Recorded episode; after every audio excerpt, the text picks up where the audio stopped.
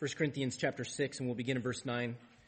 The apostle Paul says, Or do you not know that the unrighteous will not inherit the kingdom of God? Do not be deceived, neither the sexually immoral, nor idolaters, nor adulterers, nor men who practice homosexuality, nor thieves, nor the greedy, nor drunkards, nor revilers, nor swindlers will inherit the kingdom of God. And such were some of you, but you were washed, you were sanctified, you were justified in the name of the Lord Jesus Christ and by the Spirit of our God. And you can be seated. Well, I, I hope our study this morning in the Word of God is actually a, a huge encouragement to you. Uh, there's there's a lot of stuff going on here, and I and I trust you will be blessed. Uh, we're going to actually take two weeks to go through this this little section um, because it's it's just so packed, and I think we need to talk about every little bit of of what's going on in here. Um, it might sound a little bit odd that I would I would hope that that you are blessed coming out of uh, this study because we might just mark this passage down as one of the most offensive passages in the Bible to our culture right now, and really to any culture that's that's ever lived. Um, our culture hates virtually every phrase and every word that is in this whole section.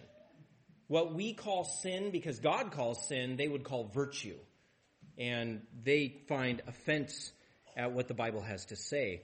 Uh, the list of sins that we have here is often called a vice list.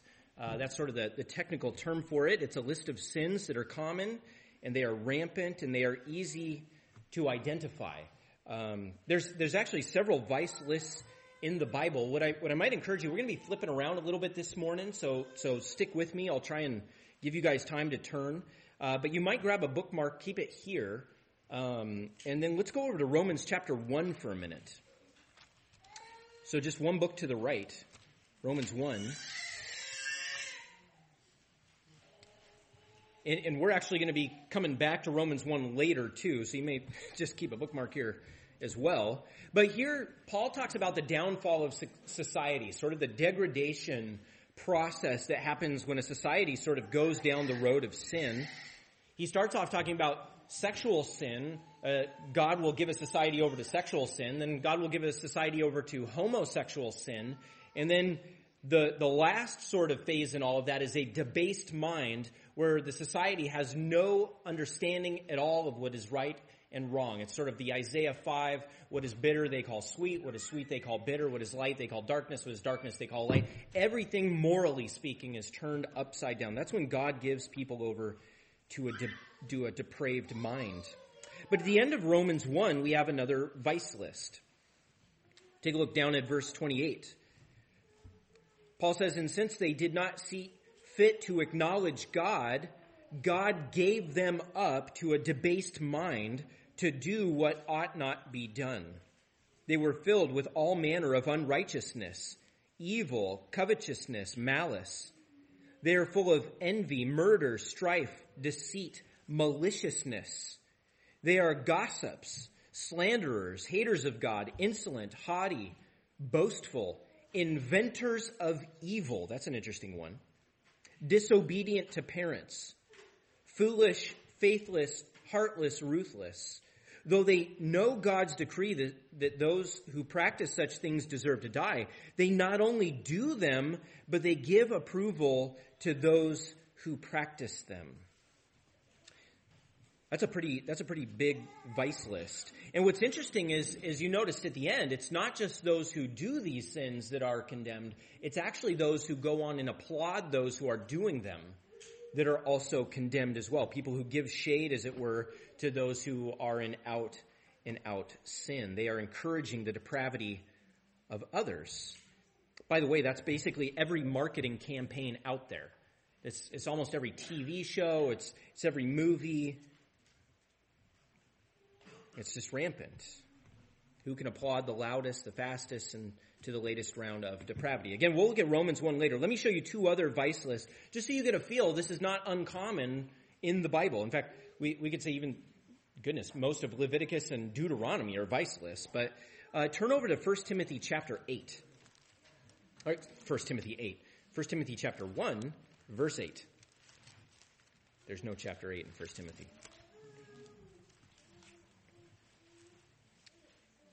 So in 1 Timothy chapter 1, we have a discussion on the value of using the Old Covenant law. So we're new covenant Christians, and we're not under the Old Covenant law. So, so then the question is, well, what, what can we use the Old Covenant law for? Well, actually, we can use it for a lot of things. We can use it for example. We can use it to understand what the moral, the basic moral um, responsibility um, the people of God have to God. We can also use it to point out sin to unbelievers. That's one of the ways that we can use the Old Covenant law. If people don't think they're sinners, then they don't think they need a Savior. So part of what we need to do for people is to understand the, the exceeding sinfulness of their sin, is what Paul would say. And so here we have uh, another vice list, starting in 1 Timothy 1 down in verse 8. This is called the value of using the law. He says, Now we know that the law is good if one uses it lawfully, or we could say correctly.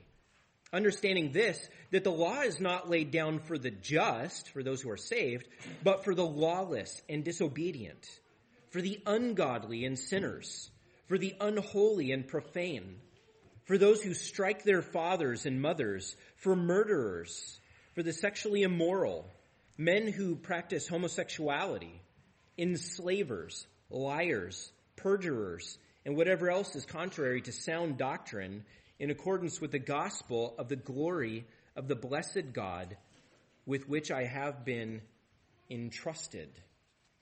So again, a, a whole vice list, and, and, part of the reason for this vice list, and, and really any vice list, Paul says, is actually to help unbelievers understand that what they are doing is sinful.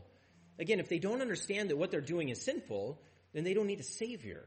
And they don't need to repent from that. But as we are calling people to repent from their sin and to trust in Jesus, they need to know what is in fact sinful. It, uh, there, there are plenty others. You can jot down Galatians 5, 19 through 21 if you're taking notes. That's the, the works of the flesh. And then right after that is the fruit of the Spirit. You remember that? Well, there's another vice list. Um, in Revelation chapter 21, verse 18, there's a vice list. I'll just read this. This is interesting. It includes people who are faithless, detestable, murderers, sexually immoral, and he actually throws in there cowards. People who are cowards. That's an interesting one. People who are cowards don't make it into heaven. 2 Timothy 1 7 says that in Christ we have not been given a spirit of fear, but a spirit of power, and a spirit of love, and a spirit of self control. 1 John four eighteen says that perfect love casts out what? Fear. Perfect love casts out fear. Do we struggle with fear? Yes, I don't know about you. Sometimes I'm afraid of things. I'm afraid of people. I'm afraid of what they'll think. But that is not from God. That's not from the Spirit. That's from my own sinful flesh. What's from God is a, a spirit of fear, or not a fear, spirit of fear, but a spirit of power and love. I was listening actually to a, to a podcast recently on, on the fear of man and on people being filled with anxiety and that sort of thing. And the guy said something interesting. He said, stop telling God about your fears and start telling your fears about your God. I thought, that's good because we serve a powerful God. We serve a God who is sovereign over all things. We serve a God who can give us strength and give us power to live a faithful life. So we are not to be afraid. We are not to be cowards. We are to stand when we are called to stand. Now, just, just real quick, as we talk about these vice lists, one thing to understand is that these are not the only sins that matter to God. And these aren't even necessarily the big sins, I don't think. Maybe there are some, some big cultural ones here that we see. I think more than anything, these are a list of common and obvious sins. That, that especially when we're talking to people and, and they are depraved of mind, maybe God has given them over or they are, they, they are just out to lunch in terms of morality. These are the ones that we need to talk to them about and help them to understand that these are in fact wrong. And so um, these sins and others, all other sins, if not repented of through faith in Jesus, will be an indictment that God gives to people on the day of judgment. So we need to understand that. Well, let's go back to 1 Corinthians 6. Why does Paul bring this up? Why is this vice list here? What's, what's going on? Why, why all of a sudden does he make a list of of depravity. Well, remember that he had been talking about lawsuits amongst believers in the church, and, and encouraging and commanding believers to not sue one another. These, these believers were essentially going to small claims court against one another. And Paul said, you, you gotta stop. This is, this is not right at all. Um, unbelievers were watching these believers sue one another. And these believers, interestingly enough, they were going to court Uh, of unbelievers to, to settle these small financial matters. They're, they're squabbling about these asinine things. So look at 1 Corinthians 6 verse 1. He says, when one of you has a grievance against another, does he dare go to law before the unrighteous instead of the saints? And then you look down in verse 7 and he kind of clarifies it. And he says, to have lawsuits at all with one another is already a defeat for you. Why not rather suffer wrong? Why not rather be defrauded? And so, so what he's doing is he's, he's continuing the encouragement to stop suing each other. Stop, stop suing one another. This is sort of the continuation of that argument. Unbelievers have no part in the kingdom of God. That, that's his point. They are defined by immorality. They are defined by sinfulness. And that's not how we as believers are defined. So, so if we've got a financial thing that's gone sideways in the church, we, we wouldn't go back to the unbelievers. That's who we were. We were pagans. We were involved in all of that stuff. Now we've been washed, sanctified, and justified in Jesus. And what, what it would be like is, is if we were going back to that sinful pagan lifestyle to solve our problems within the church. Paul says, don't do that. You don't go back to them. You've been transformed. Now, I just want to be honest as we as we deal with this vice list. A lot of times, the reason that we come to vice lists in the Bible is to like clobber unbelievers. Like that's the reason, isn't it? Right? We go here and it's like I'm going to show my friends like homosexuality is a sin, and I'm going to beat them down with it, and the Bible says it, and that sort of thing. And, and there's a sense, like we saw in 1 Timothy 1, where we do need to show people the law, and we do need to show them that. But you need to understand that is not the point here. The point here is to actually remind the Corinthians of the grace that they've received in Jesus Christ. The controlling verse in this whole section is verse 11. And such were some of you. Such were some of you. That's past tense. But you were washed. You were sanctified. You were justified in the name of the Lord Jesus Christ and by the Spirit of our God. That's what you have to remember. And as such were some of you. We are no better, you guys, than the pagans. No better at all. We are just as sinful. We are just as, as deserving of damnation as anybody else on the planet. The only difference between them and us is that we have had faith in the Lord Jesus Christ and He has washed our sins away. That's the only difference, is that we have experienced the grace of God. God has washed us, sanctified us, and justified us. We'll, we'll unpack those powerful phrases next week. But what you need to understand is that there is no sin, there's no sinful behavior, there's no sinful pattern, whatever we want to t- call it, that is more powerful than the grace of Jesus Christ. So whatever you might be struggling with, did, did Jesus really forgive me of that? Or maybe you're not a believer and you go, can I really be forgiven of that? You know what the answer is? Absolutely. 100% yes. And maybe you've got that family member and you're like, I don't know. I don't know. I think they're too far gone. I think, I, may, maybe, maybe. You know what? The grace of Jesus can save them too. If he has saved you, he can save them. He can save anyone. He can save absolutely anyone. The, the author of uh, the song Amazing Grace, John Newton, he said at the very end of his life, when he could barely see, he could barely hear, he said, I know two things. I am a great sinner, and Jesus is a great Savior. That's what he knew at the end of his life. And you know what? That's all we need to know. Those two truths. We sing the song, His Mercy is More. I'm just gonna, I'm just gonna read it to you. Sometimes when we're singing, we forget the truth inside the song, right? We just kind of sing it along and we know the song and that sort of thing. But it says, what love could remember no wrong we have done, omniscient, all-knowing, he counts not their sum. God is omniscient. He knows everything, and yet somehow he doesn't account to us the sins that we deserve to be identified with. says thrown into a sea without bottom or shore. Our sins, they are many, but what? His mercy is more. That's what we sing over and over. The grace of Jesus covers all sins to the fullest extent. So here's what I want to do this morning. I want to talk about one hard truth. It's in verse 9. And then I want to unpack these sins sort of one by one. I think we'll get through four sins this morning. But I want to unpack them from the perspective of grace. That the grace of Jesus can cover these sins for those who come to him seeking forgiveness. So what's the hard truth? Let's talk about the hard truth first. The hard truth is those who don't repent from their sins will not enter the kingdom of heaven. Those who do not repent from their sins will not enter the kingdom of heaven. Look at verse 9. He says this very clearly. He says, Or do you not know that the unrighteous will not inherit the kingdom of God? Do not be deceived, neither the sexually immoral, and then he goes on to, to, to his list.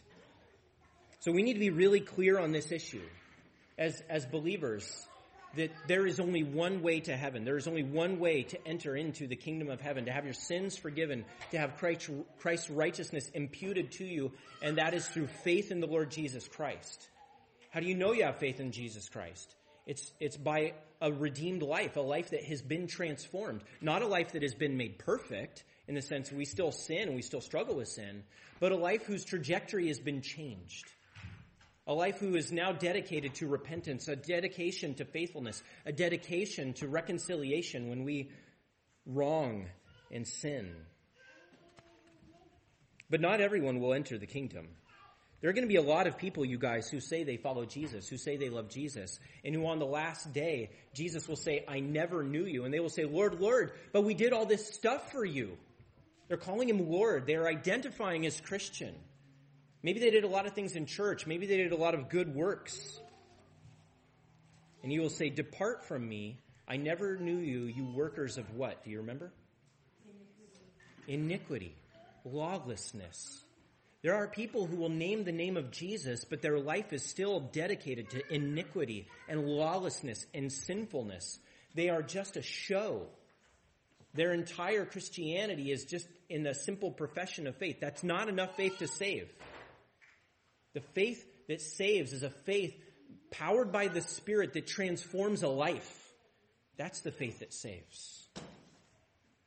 There are going to be a lot of people who claim the name of Jesus, who go to church, know the Bible, have been baptized, gone into ministry, who will not be in heaven. Why? Because they never actually turned from their sin. They never repented. We all know John 3:16, but listen to John 3:36. I think this is important. Whoever believes in the Son has life. Amen? Whoever believes in the Son has life. Salvation is by faith alone, in the grace of God alone. But Jesus says, whoever does not obey the Son does not have life, but the wrath of God remains on him. There is an obedience aspect to our Christianity, to our faith that needs to be there. Again, are we going to be perfect? Absolutely not. But are we striving with everything we have to put off sin and put on righteousness? Yes, that's what Jesus calls us to. What if we fail? His mercy is more. That's the tension that we live with. But this is why Paul says, do not be deceived in verse 9. We need to be very careful about this. See, the trouble is not worldly people acting like worldly people, is it? We get them. And the trouble is not the, the, the dear saints in Jesus whom we look up to who are, who are following the Lord in righteousness. We get that too. We know that. The, the trouble, the deception can come when we see somebody who claims the name of Jesus and yet we know they're walking in unrepentant sin. And then what happens is we go, you know what? Well, I'm a sinner too. Do I, do I call them to repentance? Do I, do I call them out for my sin? That feels hypocritical, doesn't it? You guys, we know. We know that the walk of the Christian life is not perfect. We know that we stumble. But we also know when people are going headlong into sin.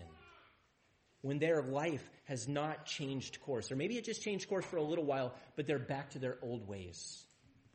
We need to call them to repentance. We do not want to be deceived. Every Christian struggles with sin. But for those whose lives is, are still defined by sin, we need to call them out. So, with this, let's start going through this list, and I want to go through it through the lens of grace. The lens, the lens of grace. And, and so this is my outline. I got four points this morning. The first is that the grace of Jesus washes away sexual immorality. The grace of Jesus washes away sexual immorality. Look at verse 9. This is the first sin on the vice list. And I think, if I'm not mistaken, it's on almost every vice list. But he says, do not be deceived, neither the sexually immoral, and then you could drop down to the end of verse 10, will inherit the kingdom of God, because that, that phrase at the end applies to each and every one of those sins. So this is the first on the list, sexually immoral. The word in Greek is pornoi, which is where we get our word pornography. And the word is used a little bit loosely. It can be used in the Bible is, as sort of this generic catch-all for all kinds of sexual sin.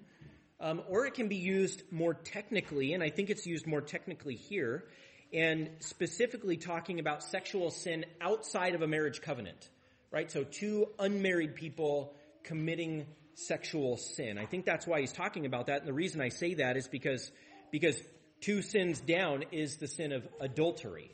So that's, that's violating the marriage covenant. That's sexual sin when there is a marriage covenant. So sexual immorality, that's the idea. And this is prominent in our culture. And I think we would point to a, a myriad of things. But can I tell you something? This has been prominent in every single culture since the dawn of time. There is nothing new under the sun. You know, people talk about the, the oldest profession. You know what it is? It's sexual immorality. It's prostitution. This has been around a long, long time. If you read through the earliest chapters of the Bible, you will see all kinds of lewdness, all kinds of immorality. History is filled with the same thing. And I think if we're just honest, most of us have sinned in this area. And most of us have sinned willingly in this area. And we're all, even, even those of us in Christ are probably on some sort of spectrum of putting this sin to death in our life. In fact, as, even as I mention this, I'm guessing for some of you, this, this draws, draws guilt out in your heart. And you feel shame and, and disgrace. And I understand that. What's verse 11 say? And such were some of you. Such were some of you.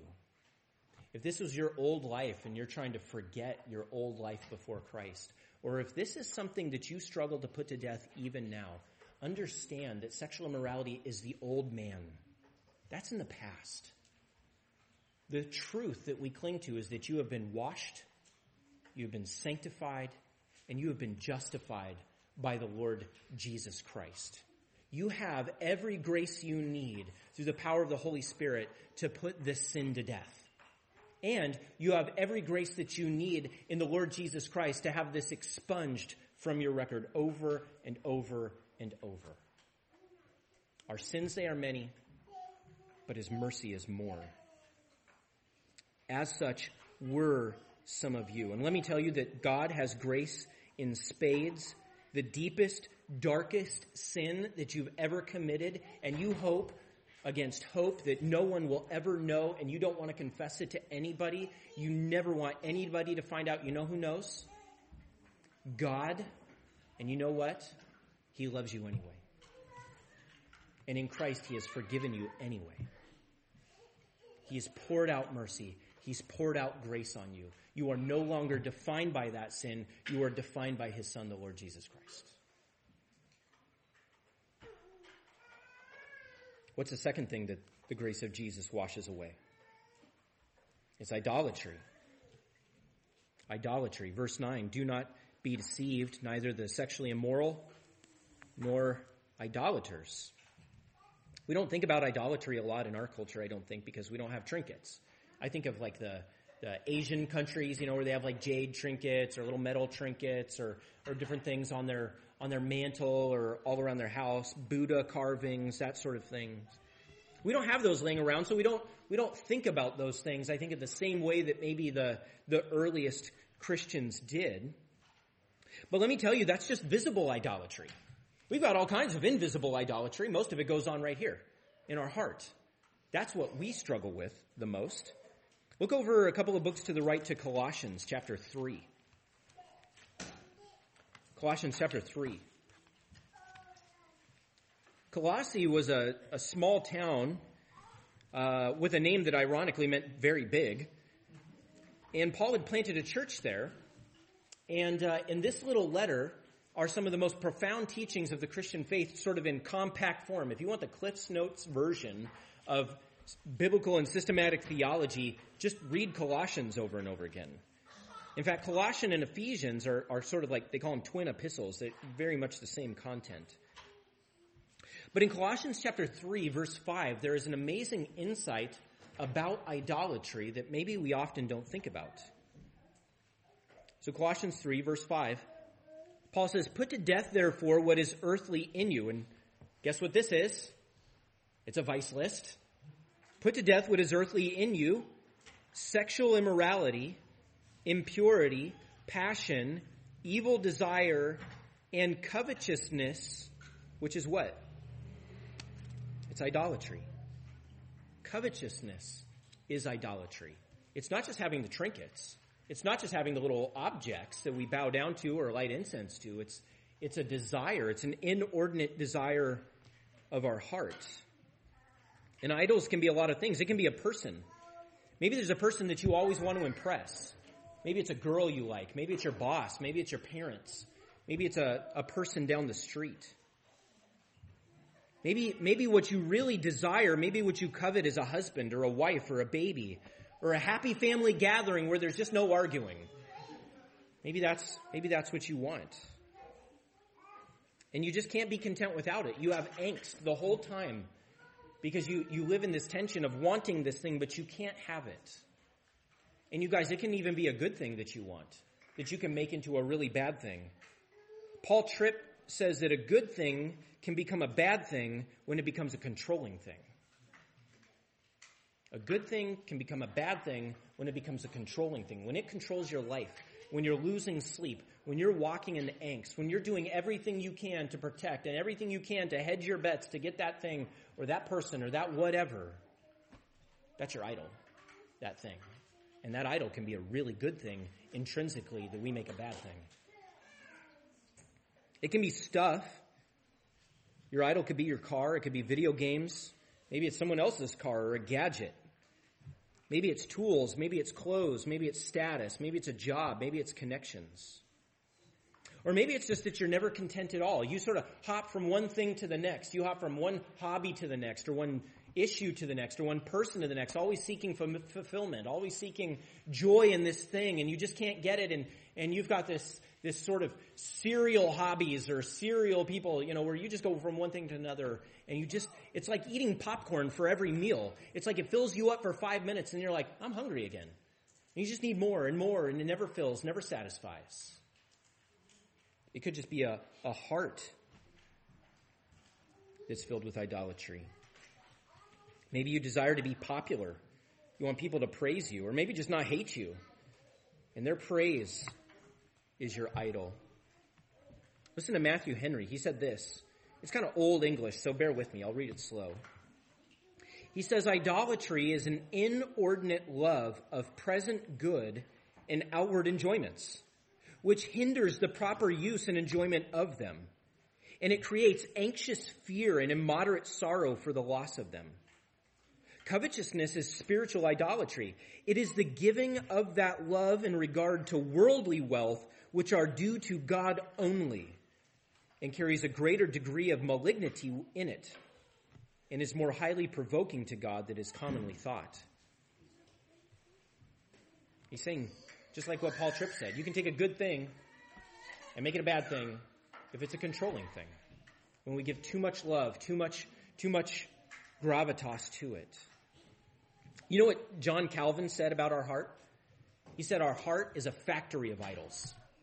It's just like churning those babies out by the truckload. Everything that passes us, every advertisement we see, everything we click on, it just, we desire. I want, I want, I want, I want, I want, I want. Just covetous nonstop. The heart is a factory. This is why, by the way, marketing departments have billions of dollars to spend. They're trying to engender covetousness in our hearts. What does Paul say? And as such, what? Were some of you. As such, were some of you. Back in 1 Corinthians 6. In Christ, we are no longer defined by our idolatry. We're no longer defined by the loves that we have in this world the trinkets, the people, the praise, the stuff, the right setting. We have been given a proper understanding of how to enjoy all the good gifts that God has given to us. Things are good, you guys. I like things. But where do those things come from? Those good things. They come from God. And we can praise God for them and we can appreciate them and enjoy them in a proper amount. And we can know that the Lord gives and the Lord what? He takes away sometimes. And blessed be the name of the Lord when he does. We can have a proper understanding of stuff and our hearts can be aligned to his heart. And we don't need to be marked by continual desire for the next thing and the next thing and the next thing because we have the Lord who will never ever leave us nor forsake us. We have God with us 100% of the time. And we don't need to long for a bunch of other things. The Lord who is so amazing that if somehow, just like Job, if everything in our lives were stripped away, he's so amazing and all we had was Jesus, you know what? More than enough. More than enough. We were idolaters. We were defined by covetousness. But we have, we have been washed, we've been sanctified, and we've been justified by Jesus. What's next on Paul's list? Go back to 1 Corinthians 6. Again, verse 9. He says, Do not be deceived. Neither the sexually immoral, nor idolaters, nor adulterers. So the third is the grace of Jesus washes away adultery. You mentioned before here, this is the technical term, adultery. In Greek, it's moikoi, and it refers specifically to someone who is unfaithful to their spouse. This is sexual sin that violates a marriage covenant that has been made.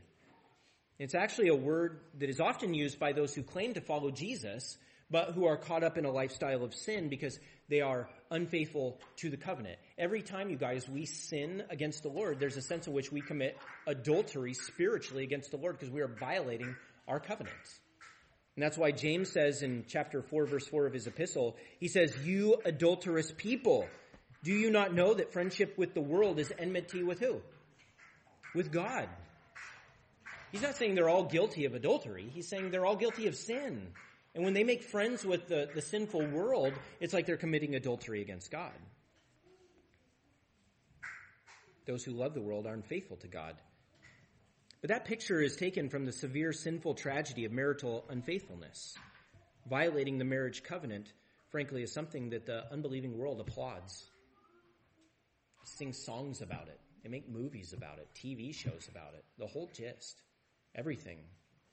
It's normalized and incentivized and laughed at in romantic comedies. It's a fling. It's an affair. It's no big deal. No, it's forsaking the husband of our youth. It's forsaking the wife of our youth.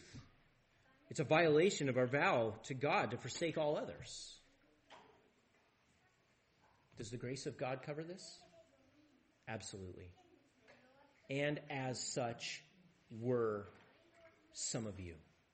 But you were washed, you were justified, and you were sanctified by the Lord Jesus Christ in the power of the Holy Spirit. You have been cleansed. You have been declared righteous by every member of the triune Godhead. By the way, do you get that in verse 11? This isn't just Jesus that is affecting your cleansing. This is the entire triune Godhead. But you were washed, you were sanctified, and you were justified in the name of the Lord Jesus and by the Spirit of our God every person of the Trinity there washing you, cleansing you, justifying you. Permanently forever. In grace.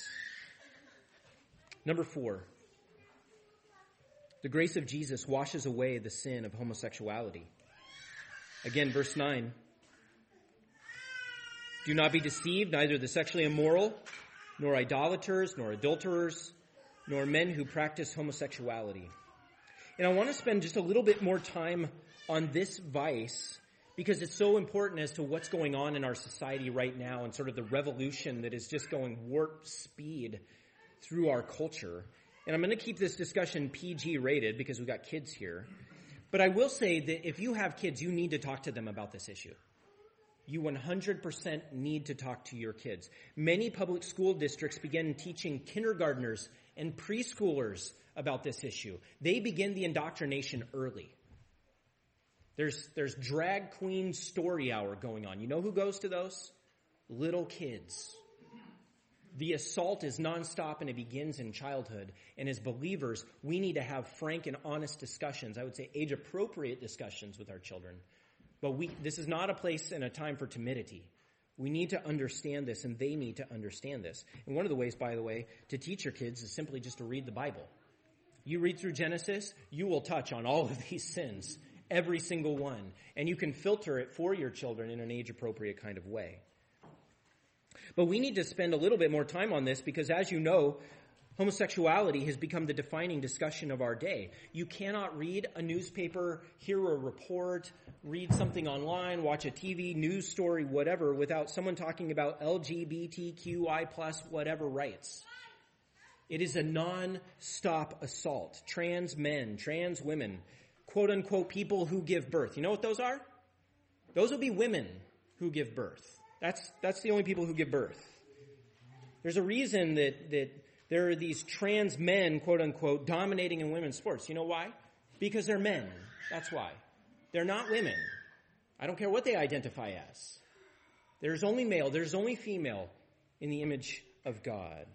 Religious adoption agencies are getting shut down by the state, and on and on. We need to understand this. Turn back to Romans 1. I told you we would go there again.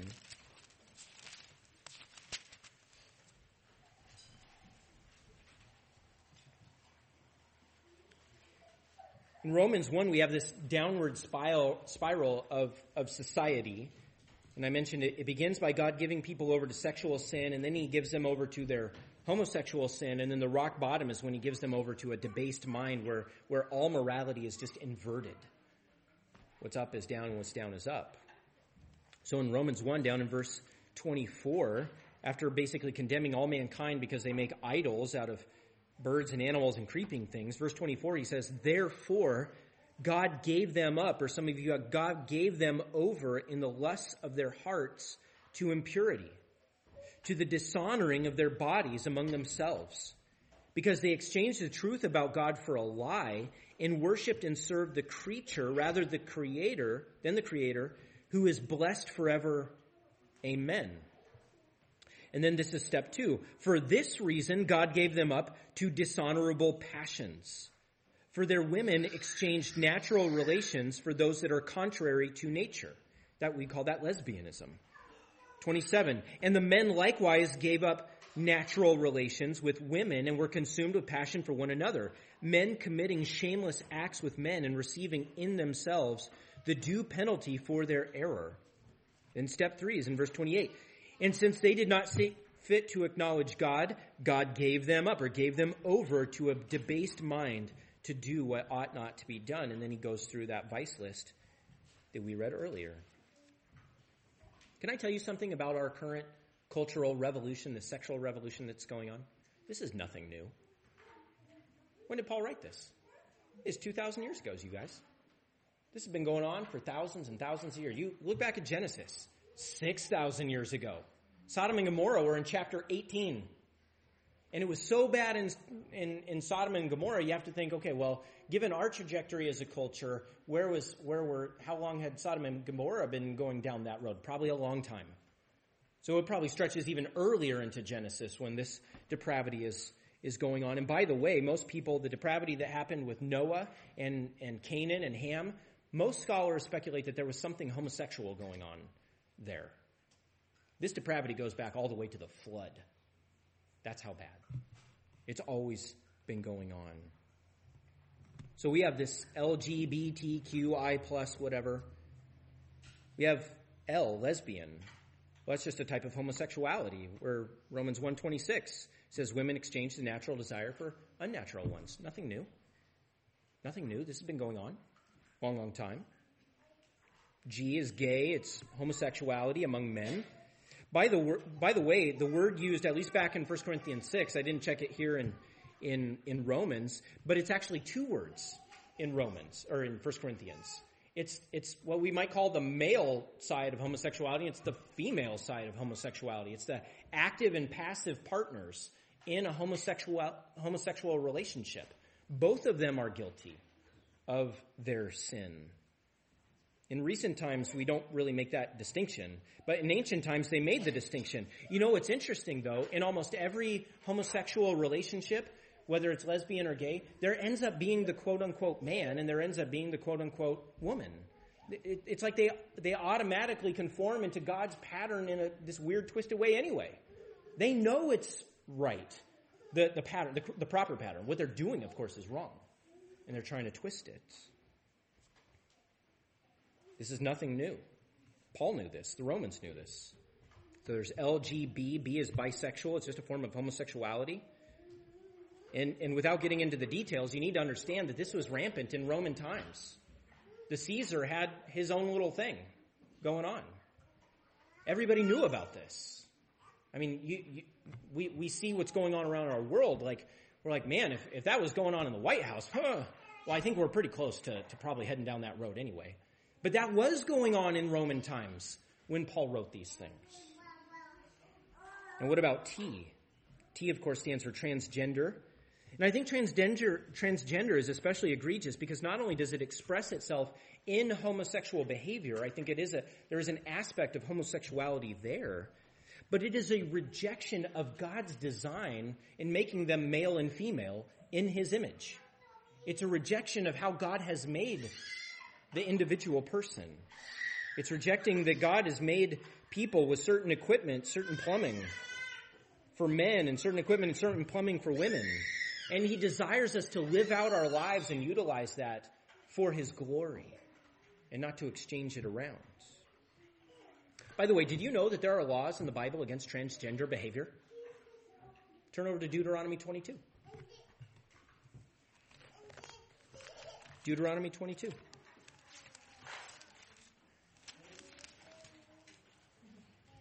This is something like 1400 years before Jesus. Nothing new. Cross dressing, transgender, drag queens. There's nothing new under the sun. These, these sins, you guys, did not develop five years ago with Obergefell v. Hodges in the Supreme Court case. They've been going on a long time. Deuteronomy 22, verse 5. He says, A woman shall not wear a man's garment, nor shall a man put on a woman's cloak. For, for whoever does these things is an abomination to the Lord your God. So let's, let's be really clear here. The issue is not fashion. That's not, that's not what's on the line. It's not, it's not kids playing dress up. It's not, you know, girls playing with G.I. Joes or boys playing with dolls. The, the issue at hand is a man trying to be the woman or a woman trying to play the part of a man. And the, and the, the obvious implication here is sexually. That, that's what, that's what's on Moses' mind. The ancient Hebrews did not have terms like transgender or cisgender or sexuality or spectrum or anything like that. You know what they had? They had that's a dude who looks like a lady. And they had that's a lady who looks like a dude. And that's what he's talking about. Is it transgenderism right here? 3,400 years ago. And it was an abomination then, and it's an abomination now. As for the Q and the plus and the whole spectrum, most of it is just some form of sexual confusion or societal conformity to the craziness of our time. I think God has given our culture over to a lot of this. Maybe there's some, maybe there's some mental stuff, but at the base of it is, is a depraved mind. It's sin. But get this. It is sin that can be repented of. It is sin that can be turned from because what does Paul say in 1 Corinthians 6? And as such were some of you.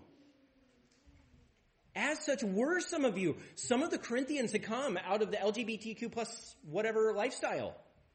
They had forsaken that for the Lord Jesus Christ. His grace covered their sin. You guys, we need to understand, as much as it, it, it might make us feel yucky or, or whatever, the grace of Jesus can pull people out of the LGBTQ plus QI whatever society. The grace of Jesus covers every single sin. This sin is no different than any others. Maybe some of you have left that sin. Praise Jesus. Praise Jesus that He's pulled you out of that. Or maybe you know people who have struggled with that. Praise Jesus, He has pulled them out of that. Because the grace of Jesus is that powerful. And let me just touch on one other thing. Maybe you're a believer who came out of that, or maybe you know a believer who came out of that, and they still struggle with what we might call same-sex attraction. Just because we come to faith in Jesus doesn't mean all of our old desires instantly vanish. Just like anybody who is, who is heterosexual and they come to faith in Jesus. It's not like sexual immorality desires instantly vanish. No, it takes years of putting those things to death. They don't evaporate overnight, and many times neither does same sex attraction. We live in a sin stained world, and sometimes sin takes a long time to put off. There's a there's a, a, great book called The Secret Thoughts of an Unlikely Convert. It's the story of Rosaria Butterfield, who came out of the lesbian community slowly over time and embraced faith in the Lord Jesus Christ. And she's actually now a pastor's wife. And it's just amazing. It's her journal of her thoughts as what she went through as she heard the gospel and she met with Christians and she slowly came to an understanding of the gospel. We can't put that sin off on our own, but through the grace of Jesus we can. Through the grace of Jesus, all things are made new. We need to understand that homosexuality, and get this, homosexuality is not the unpardonable sin. It's not. It is a sin that the grace of Jesus can cover and forgive fully to any who trust in Christ and repent for their sin. You guys, this is the glorious grace of Jesus. The sins that maybe have defined us in the past, they don't define us anymore. It's Jesus and Him alone his righteousness that defines us. Let's praise our Lord together through prayer. Father, we thank you that you have washed us, you have justified us, you have made us clean in Christ. And Lord, may we not have a spirit thinking that somehow we are better than others. Lord, may we be all the more humble knowing that, that we're no better than anyone around us. Yet in your grace, you sought fit to reach down and pull us out of the mire and save us. And so we praise you for that. Lord, may we share this hope with others. May they not view us as judgmental, but may they view us as compassionate, knowing that we too have walked in their steps. And you too, Lord Jesus, have been tempted in every single way. And so you can sympathize with sinners. And we ask that you would save them. We pray in your name. Amen.